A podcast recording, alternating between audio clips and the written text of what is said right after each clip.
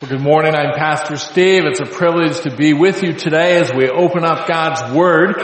And we are in a series here at Faith Bible Church in the book of Matthew in chapters 5, 6, and 7, uh, what Bible teachers call the Sermon on the Mount. So I encourage you to open in your Bibles with me. And today we are in Matthew chapter 6. In the Sermon on the Mount, Jesus is giving us pictures of what it looks like to be right with God pictures of righteousness. What it looks like when a person is following after God, walking in obedience to Him. And in the process, Jesus defines for us the righteousness that's required to enter the kingdom. Problem. Israel's leadership believes that they are right with God because of how they are living their lives. But Jesus is pointing out in the Sermon on the Mount that none of us can live a good enough life to be right with God. Israel's leaders in chapter 5, Jesus is showing them some error in what they believe. Now in chapter 6, Jesus points out some error in what they do. There are three acts of devotion to God that were common in Jesus' day that he points out here in chapter 6. Giving to the poor or giving alms, praying and fasting. And here, Jesus has been showing us in the first part of chapter 6 that the religious leaders of the day are doing these acts of devotion giving alms or giving to the poor, praying and fasting for show. They've been giving so that other people will notice them. They've been praying so that other people will notice them. And so as we come now to Matthew chapter 6 verses 9 through 15, Jesus is redeeming prayer. In other words, Jesus is showing what prayer should be not what it's become in the lives of the religious leaders of the day.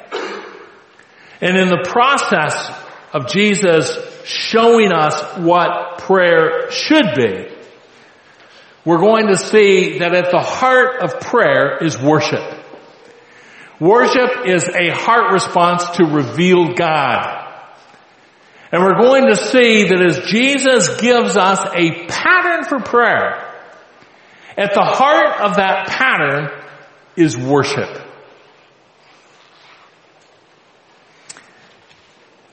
I personally have been on a long journey with prayer in my own life. A journey where I have had to grow immensely and where my growth has been slow. I started out in my young adult life almost having a mechanical view of prayer.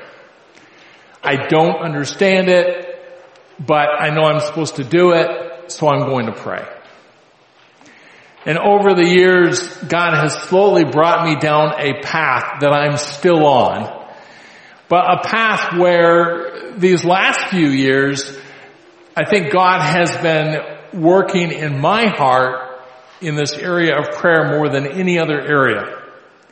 In 2012, in May of 2012, I went to Chicago for a pastor's conference that was held at Moody Bible Institute. First time I had ever gone. And the sessions were great, but the thing that was most meaningful to me was kind of in a sense, extra credit for preachers. Uh, it was an early morning session that was voluntary. And you would go and it was just a prayer session. And so I went for the first time and found it to be the best part of the entire conference. It was led by a guy named Daniel Henderson, who subsequently I've been able to spend time with. And he introduced scripture-based prayer so that every morning he would take and read scripture and then we would pray based on that scripture, out of that scripture. And it grew to be the best part of the conference, the thing that I looked forward to most all week long. In 2016, I started getting together with one or two other pastors. Our number varies. We're either from two to four every week on Thursday mornings for an hour and we're just doing scripture-based prayer. We get together, we don't talk about how we're doing, we don't share prayer requests. Each of us serves as a facilitator and we read scripture and then we pray out of that scripture. Why? Because at the heart of prayer is worship. We worship when we see God revealed. God reveals himself in creation. We can look around us and see that there has to be a God from the intricacies of creation. That God who created the universe, who is powerful. But to see God in his attributes and his character in more depth, we need special revelation. We need the scripture. And so if we want to see who God is, it draws us to the scripture. Prayer then at its heart being worship is seeing God revealed in scripture and then coming to Him based out of who God is. Jesus, seeing what prayer has become in His day, desires to, in a sense, redeem it. To show prayer for what it really should be. So we're on a journey. This fall, I uh, did some mentoring with Daniel Henderson on a on a biweekly basis on scripture-based prayer, and now our elders are entering into that, and we've started setting aside regular sessions just to do scripture-based prayer. It's a journey, but I think Jesus set a pathway for us here in Matthew chapter 6 verses 9 through 15 that helps us along the way. Now there's a problem. Other than John 3:16 and maybe Psalm 23, these are the most familiar verses in the Bible. I would guess if we did not have any words up here, and that does not need to be up there right now, we can put that up later. I would guess that if we were going to ask you to recite these verses, even if we didn't have it up here, we could do it because they're so familiar. Many of us grew up saying these verses. And yet, sometimes there's a danger with the familiar because we can be so familiar with it, we can say it without thinking. And we really aren't allowing what Jesus says here to permeate our praying. In fact, what Jesus says here, I don't believe was meant to be something repeated week after week, like we're actually supposed to say these words when we pray every week. What Jesus gives us here is a pattern for prayer. And that's what we want to recognize this morning.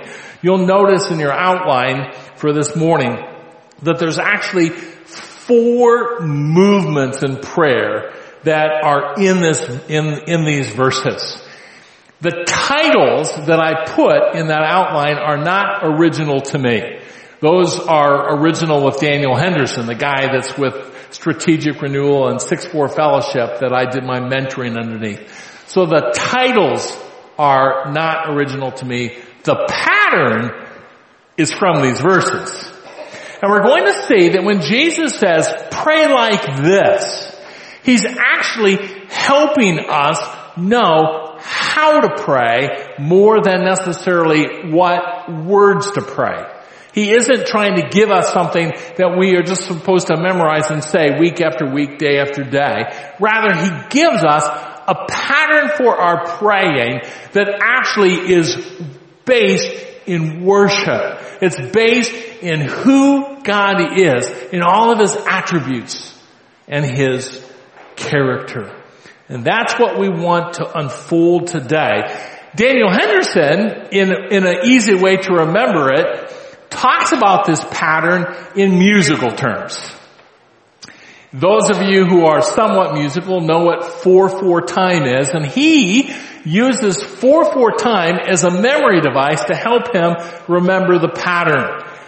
There is an upward movement in prayer, a downward movement in prayer, an inward movement in prayer, and an outward movement of prayer. So upward, downward, inward, outward movements of prayer. And that's what we're going to look at today in Matthew chapter 6 verses 9 through 15. I'm going to read the verses out loud. You can follow along in your copy of the scripture. Pray then in this way. Our Father who's in heaven, hallowed be your name. Your kingdom come, your will be done on earth as it is in heaven. Give us this day our daily bread and forgive us our debts as we have forgiven our debtors and do not lead us into temptation, but deliver us from evil. For yours is the kingdom and the power and the glory forever. Amen. For if you forgive others for their transgressions, your heavenly Father will also forgive you. But if you do not forgive others, then your Father will not forgive your transgressions. And from those very familiar verses, this morning, we want to look at this pattern for prayer so that we can incorporate that pattern for prayer into our praying. Now there's two things I want us to notice here before we start unfolding the text. First, notice with me in verse 9, Jesus says, pray then in this way. The Greek word that's that in this way translates brings us the idea that Jesus is not necessarily saying that we should actually pray these exact words. Rather, he's giving us a form, a pattern to pray. We also know that from the rest of the New Testament because the New Testament authors include all kinds of praying in the New Testament scriptures that aren't these words. So Jesus is not saying that all of our praying should simply be a repetition of these words. Rather, he says pray in this way, in this manner, according to this pattern, according to this model. The second thing I want us to notice is these verses are filled with plurals. Even just look at the pronouns. It says in verse 9, our Father. Verse 11, give us this day our daily bread. Verse 12, forgive us our debts as we also have forgiven our debtors. Verse 13, do not lead us into temptation, but deliver us from evil. All those plurals remind us that prayer not only should be something that we individually do with God in our own Christian life, but it's something that we do together as a church family, corporately together, that we are to come before the Father jointly in prayer.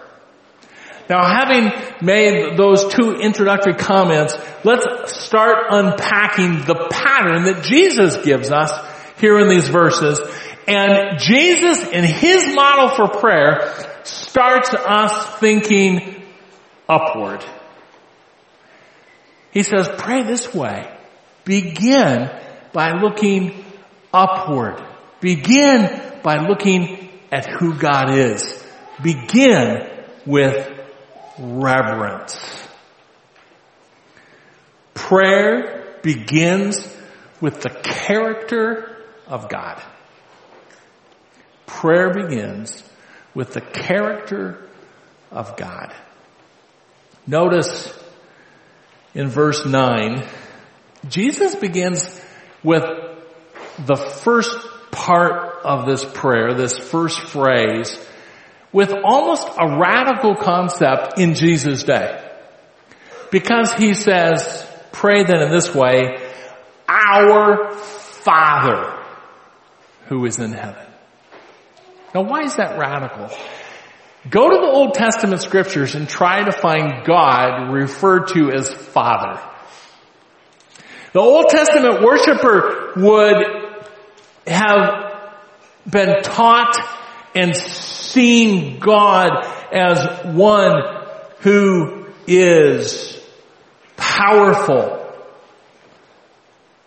who is sovereign, who is full of glory, who's holy. Moses, take off your shoes because you're entering into holy, a holy place. They saw, the Israelites saw God's presence in that fire, pillar of fire by night that guided them and the cloud by day. When the tabernacle was erected and later the temple, God's glory was somehow seen inside of the tabernacle and the temple and everyone in a sense had this sense of awe because God is so powerful and great and holy. We cannot even look upon Him. And then Jesus comes and says, pray this way. Father. He's not only a holy, powerful, righteous God, He's a personal God. Just like an earthly dad who's a good dad would welcome his children into his presence, Jesus says we should come into God's presence and recognize He is a personal God. He is one who welcomes us through the person of Jesus Christ. Father, He's in heaven. He's still all of those things that He always has been, but Jesus says here that kind of radical idea for an Old Testament worshiper that He's personal. We can come to Him. And then He says this, hallowed be your name. Remember in the scriptures, in the Bible, when it talks about a name, it's more than just the letters that one would use to address God or another person. Someone's name is talking about who they are. When it refers to their name, it's referring to who this person is in their character, in their attributes. And so here, Jesus says we should pray May you, God, who you are in all of your character and all of your attributes be hallowed. That's the verb form for the word holy. Jesus is not saying that we should pray that God can be holy. He is holy. No, he's saying we should pray that he will be treated as holy in all of his attributes, that his people in their praise and in their lives will live out such a way that all those around us will see that he is a holy God, that he is to be lifted up above us. In all of his character and his attributes, he is to be glorified.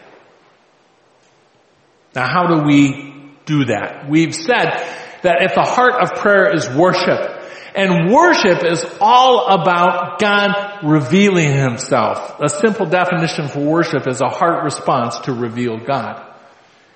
So, if we need a glimpse of who God is, the best way to do that is to come to His Word. That's why it's always good when we can to pray with an open Bible. We can pray anytime. We can pray in the car. We don't have to pull off the road and close our eyes. We can pray while we drive. We can pray at the office when we are with a client. We can pray anytime.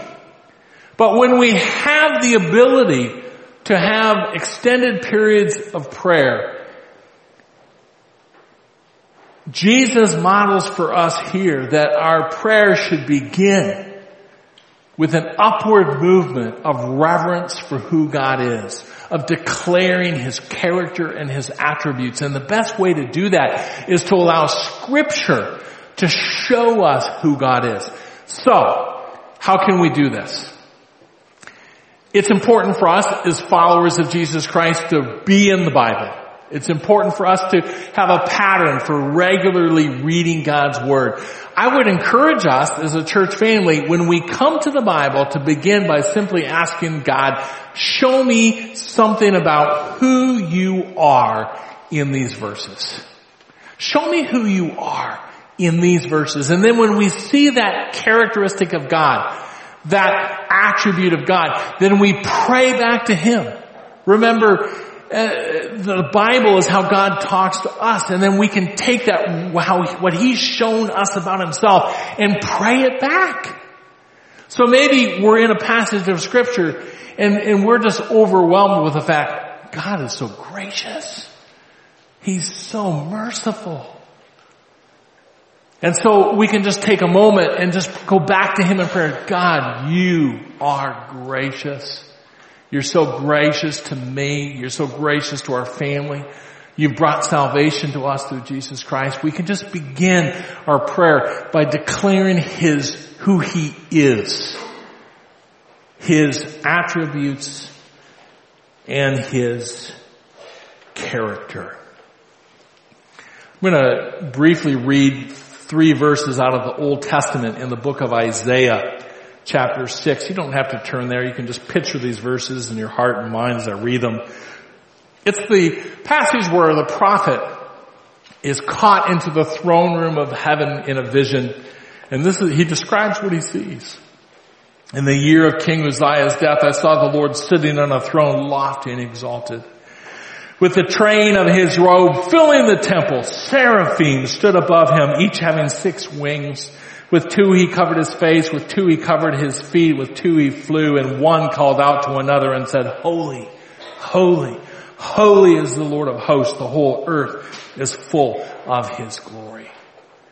And Isaiah, Isaiah there brings us just a glimpse of the throne room of heaven and we see that God is continually praised in the throne room. His attributes are continually called out. You know, God deserves our praise for who He is and all of His attributes. Who He is demands our praise. He deserves it. And to Him, our praise is a sweet smelling aroma that rises to the throne room. This morning I'm going to ask us to do something a little bit out of the box. So I'm going to ask you to stand and the guys up in the booth are going to put a slide up here for us. Go ahead and stand. This is not going to be painful, okay? But it's going to stretch us just a little bit. You remember what it's like when you're with a kid and you walk up to a kid and say, give me five, and if the kid doesn't do it, you say, don't leave me hanging, man. So I woke up in the night a couple times, a little scared about this, so I'm gonna tell you all, don't leave me hanging, okay? I'm going to need you guys to do this with me. It's going to be good. There's a reason why I'm going to ask you to do this with me. Okay? But it's going to stretch you a little bit. What I'm going to ask us all to do, and if you're not comfortable, that's okay, because God can hear what's on your heart, no matter what form you pray. But I'm going to ask us all to pray out loud at the same time. Okay? Oh boy, Pastor Steve, you're really on the edge here. I know, I know I am. So I'm going to ask you to all pray out loud at the same time, but different stuff. Okay, you are going to pray what's on your heart. Again, if you're not comfortable, just pray to the Lord from the quietness of your heart, but I'm asking most of you to not leave me hanging. Okay? And all we're going to simply do is pray, God, you are. It's simple. And then you fill in the blank. You just have to pray to Him back a characteristic and attribute of God that is just meaningful to you this morning. If you, if you want, you can grab something about God off this slide.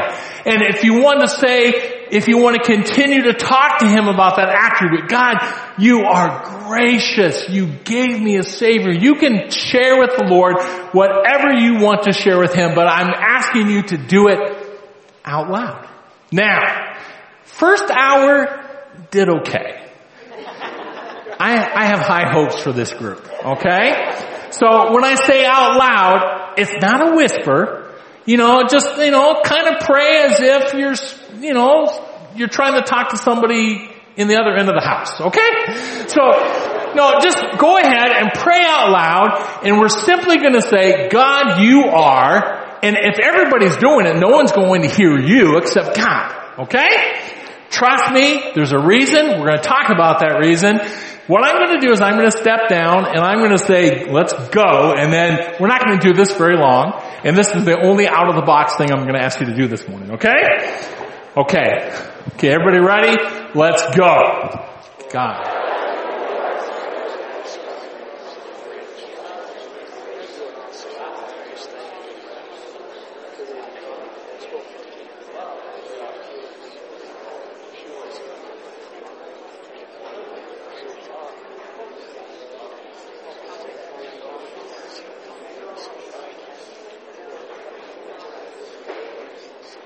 Dear Heavenly Father, you are a great God.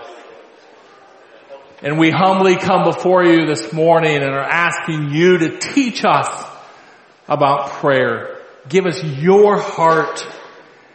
We want your will to be accomplished in our lives as a church. We thank you that you've revealed yourself to us in your word. We pray this in Jesus' name. Amen. Thank you. Now, have you ever been to an orchestra concert or a symph- like a symphony and gotten there early? Do you remember what that's like? All of the players are just playing randomly. Remember what that's like? They're trying to get their, make sure their instruments tuned.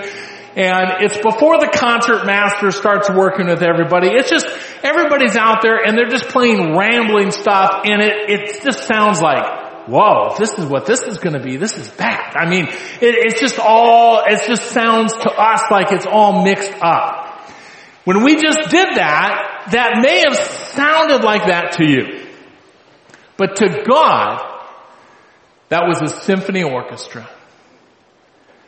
Because God hears your prayer. And the reason why I like to experience that is just a reminder of the fact that throughout the world at any moment there are prayers of praise simultaneously ascending to the throne room of heaven. Holy, holy, holy are you, O Lord.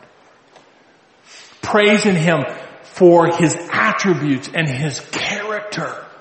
And remember in the Old Testament when, when a worshiper wanted to praise God and, and maybe just give Him honor for what He has done in their life. Sometimes they would bring a special sacrifice and they bring it to the priest and the priest would offer it on the altar and the scriptures said as the aroma of that that offering that would, would, would come off of that fire, it would rise up to heaven like a soothing aroma, a pleasing aroma.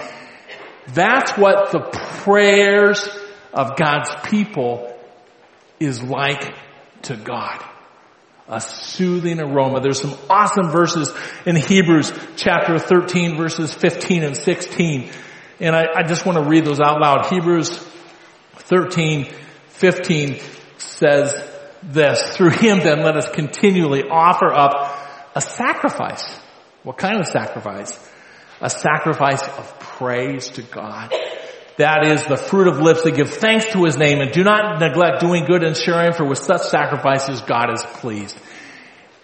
When we begin our praying with an upward movement, movement number one of reverence, of praying his character, it's like entering into his presence with a sweet aroma coming to him. Prayer begins with the character of God and then it flows out of who he is. And that's exactly the pattern that Jesus shows us here. So Jesus says, you want to pray?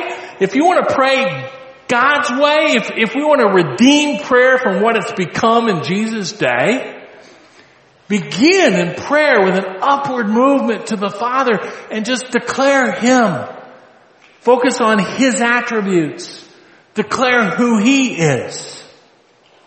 And then Jesus moves to the second movement of prayer. It's a downward movement back to us. And, the, and what the second movement of prayer is, it's a response on our part to the character of God. It's how am I going to respond now to what I have just praised Him for as I declared His attributes. It's a response to God's character.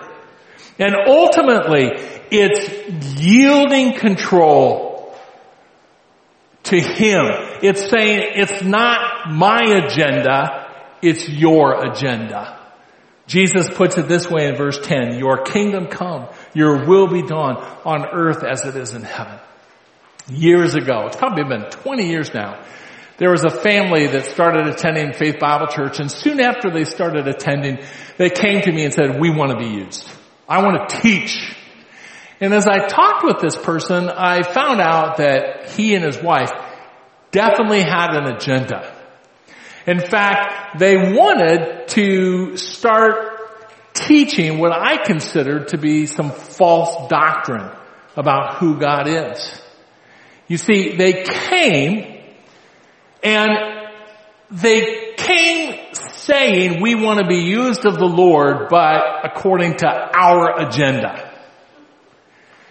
What Jesus is doing here is saying when we come in prayer, we come to Him and we first, with an upward movement, look at who He is and declare His attributes. And then we respond in a downward movement to my heart and say, Lord, uh, I've just praised you for who you are. Now I'm telling you, it's not, it's not my will that's important here. It's not my agenda that's important here. Jesus put it this way, your kingdom come. We've kind of jumped into the middle of the book of Matthew, but the, as the whole book of Matthew unfolds, it's all about the kingdom. Remember the Old Testament promised that David's son, an anointed one, a Messiah, would sit on David's throne forever and ever over a kingdom. And Jesus here in the Sermon on the Mount is talking about what righteousness is required to enter the kingdom. And so here, Jesus says, pray for the kingdom to come. And that can take on a couple of aspects. One aspect that we can be praying is that the kingdom would come in all of its consummated fulfillment. We can pray for Jesus' return that He will set up His kingdom on earth the author of the book of Revelation in, in Revelation chapter 22 verse 20 as he brings that book to a close says in verse 20, he who testifies to these things says, yes, I am coming quickly. And then John writes, amen. Come Lord Jesus. In the end of the book of first Corinthians, in chapter 16 verse 22 it says, Paul writes Maranatha, which means, oh Lord, come. We can pray, Lord, come. Come. Come for your church. But we can also pray for His kingdom to be extended right now in the lives of men and women and boys and girls on earth. That He would do a work in changing hearts so that instead of someone having to be told what righteousness looks like, people will be able to look at Jesus' followers' lives and see what righteousness looks like. And so Jesus says, pray, your kingdom come, your will be done on earth as it is in heaven. God, it's not my agenda. Will you work your purposes in me? Will you do your work in me? Your will be done. One of the ways the New Testament fleshes this out is it talks about the Spirit of God being in control of our lives. Every Christian has the indwelling Spirit of God. Romans chapter 8 verse 9 makes it clear if you don't have the Holy Spirit inside of you, you're not a Christian. Every person who has put their faith in Jesus Christ has the indwelling Spirit. But it's possible to live our lives without the Spirit controlling us. That's why the apostle Paul in Ephesians chapter 5 verse 18 commands us to be not, don't get drunk with wine, meaning don't let alcohol control you, but rather let the Spirit of God control you. Be filled with the Spirit.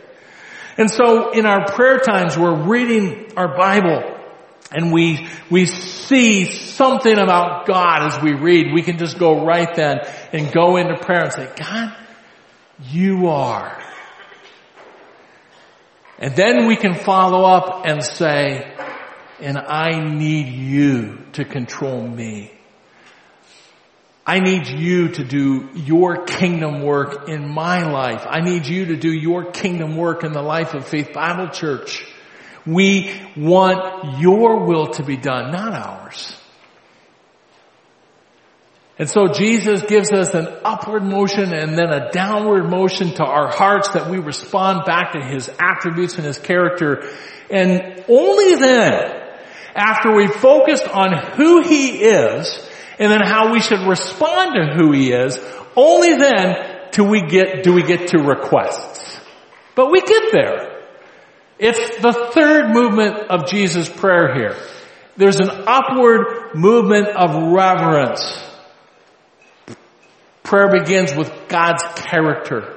Then there's a downward movement to responding to His character, yielding to the control of the Holy Spirit, recommitting ourselves to God's kingdom purposes. And then there's an inward movement to requests. Praying about really all of our requests fit into two categories. Resources and relationships.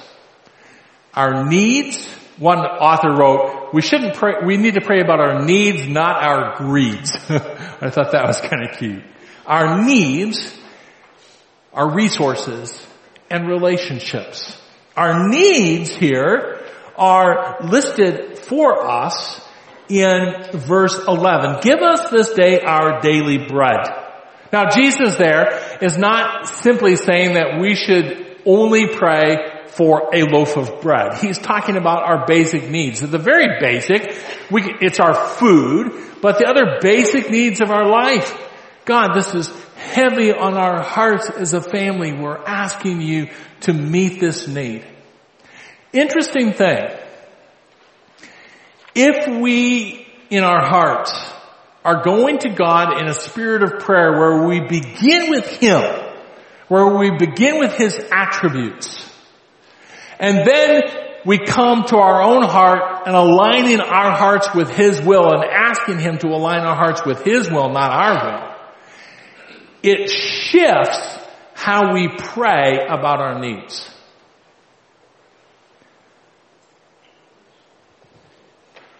Maybe in our praying.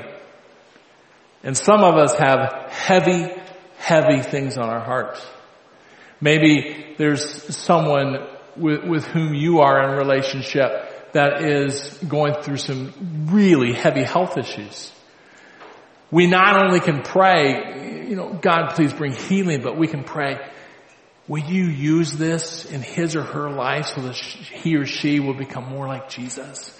Will you use this in his or her life so that those around them will see Jesus Christ lived out through him or her or through us? You see, we can, even when we come to the Lord with our needs, starting out with who He is and responding to who He is by saying it's not my will but yours, brings us a different perspective when it comes time for that inward movement for requests. We not only request Him for resources, but relationships. And verse 12 shows us there's really two levels of relationship. There's a vertical relationship we need to pray about, our relationship with God, and a horizontal relationship. Our vertical relationship can be confession of sin. For example, here Jesus says that in our pattern for prayer in this third movement, we can pray, forgive us our debts that word that's translated debts there, the Greek word behind it, is most likely based on an Aramaic uh, word which would have been maybe Jesus when he taught and preached often would have used Aramaic that means sin. And so he's not here talking about monetary debts. He, he's talking about sin and transgression. And so Jesus says in this third movement of prayer, this is the time that we can confess our sin to the Father. Not only asking for His provision in our, for resources, but in relationships, our relationship with Him. But Jesus also says that in our prayer life, there's an aspect of our horizontal relationships that's present too. Because if we're going to ask the Father to forgive us our sin, we can't come to Him and ask Him to forgive us when we're holding bitterness and anger and wrath toward a brother or sister in Christ for whom He also died. So in verses 14 and 15, Jesus is going back and kind of fleshing out verse 12. And he says, if you forgive others for their transgressions, your heavenly Father will also forgive you. But if you do not forgive others, then your Father will not forgive your transgressions. In other words, if we're holding a spirit of unforgiveness in our heart, it's like putting a wall between us and God. And we need to, we need to forgive our brother and sister in Christ so that, that, that wall can come up so that we have close communion with our Heavenly Father again so that He can bring cleansing to our heart.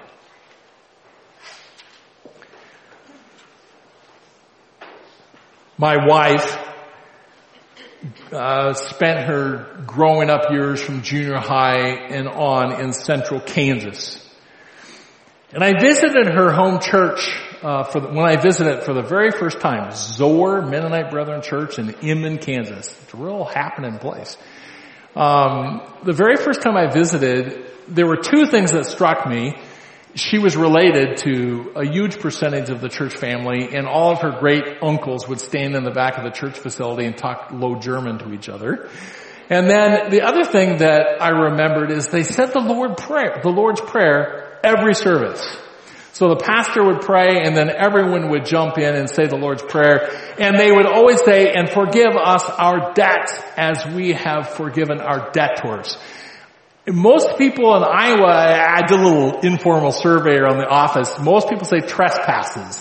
But in her church they said debts. Every week. Now, interesting, when that becomes so much part of what we do, every week, we say those same words. It's easy for us to say it without really thinking about it. And I don't think necessarily Jesus even meant us to repeat those, these identical words time after time after time as much as he wanted to redeem prayer from what it, what it had become in his day and show us a pattern for how prayer really has at its heart worship. We go to the Father. And often we go to the Father in response to how He has revealed Himself to us in the scripture and we've seen His character, His attributes. And we begin and we say, God, you are. You are so good. There's no sin in you at all. You're personal God through Jesus. I don't have to be fearful. And we talk to Him about who He is. And then we move to that next movement in response to who He is. is that, and, and I'm coming to you today knowing that I've got to get out of the way. I want you to do your work in, in my life, in the life of our church. I want you to do a work through me in the lives of my coworkers. I want you to do a work through me. I want it, your kingdom purposes to be furthered, not my agenda. And having recognized who he is, and then coming back in response to who he is, by yielding ourselves to him, then we come to request, but our requests will be very different than if we just come to him with requests alone. And having moved through the first three movements of prayer, from reverence to response to request, Jesus says we can finish this way with a prayer for readiness. Because the scriptures are clear. When we step into the world in which we live, we are stepping into spiritual battle. Stay at home moms, are in a spiritual battle during the day as they attempt to raise up children in a godly way or stay at home dads. Those who go into the workplace are in a spiritual battle as they try to live for Jesus Christ. Oftentimes in the midst of an atmosphere which is anything but Christ-like. Students going into universities and high schools and middle schools today are stepping into spiritual battle. Remember what Paul says in Ephesians chapter 6 verses 10 through 12? It says this. Finally be strong in the Lord and the strength of his might. Put on the full armor of God so that you will be able to stand firm against the schemes of the devil. For our struggle is not against flesh and blood, but against the rulers, against the powers, against the world forces of this darkness, against spiritual forces of wickedness in the heavenly places. And down in verse 16, he says, in addition to all, taking up the shield of faith with which you are able to extinguish all the flaming arrows of the evil one. So Jesus says as we come in this fourth movement of prayer, we can pray, do not lead us into temptation, but deliver us from evil. By the way, in some of your translations, if you have a New American Standard like I do, or the King James, it'll go on, mine's in brackets and says, for yours is the kingdom and the power and the glory forever. Amen. Most Bible scholars today recognize that those words were not part of what a Matthew originally wrote here. They were added later on by a scribe, most likely based out of First Chronicles chapter 29 verses 11 through 13 to use for public reading. But many of your translations don't even have those words listed. Regardless, the pattern for prayer is here. That we ask and we conclude our prayer for His provision in our lives. It, it's us saying, I can't do this on my own. I need to be battle ready through you. It's trusting Jesus Christ and asking Him to equip us, to enable us to live for Him. When, when Jesus said, do not lead us into temptation, we know for sure he did not mean that God tempts us to sin. James is clear about that in James chapter 1 verses 13 through 14. God does not tempt people. I think most likely what Jesus is referring to here is it's okay for us to pray, don't lead us into trial. Don't lead us into testing. Even though James says in James chapter 1 verse 2, consider it all joy, my brethren, when you encounter various forms of trial, knowing that the testing of your faith produces endurance. It's still okay to ask the Lord, Lord, spare me from trial and testing today, but deliver us from the NASB says evil. There's two words there, a little preposition, and then the word for either evil or evil one. I think it's best taken as a reference to Satan, because the little word for there is often used with persons, not things. So I think what Jesus is saying here is, don't lead us into trial or testing, but deliver us from the evil one. Why? Because we live on a battlefield. And so Jesus, in redeeming prayer from what it had become in his day, gives us this wonderful pattern that flows out of the very character of God. Because as we begin praying by focusing on who He is and His attributes, and then move in our hearts to responding to who He is, saying, not my will, but yours. Then coming to the requests that are on our heart. And then finally saying, I need you. I need you to live for you today. We are responding in worship to God. Worship is a heart response to reveal God, and worship is the heart of prayer. Father, I thank you for these verses for the encouragement they bring us, for the reminder that the prayer is God-centered, not man-centered, that, that our prayer flows out of your attributes and your character.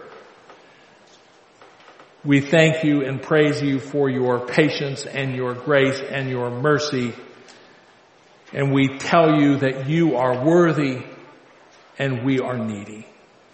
We pray this in Jesus' name. Amen.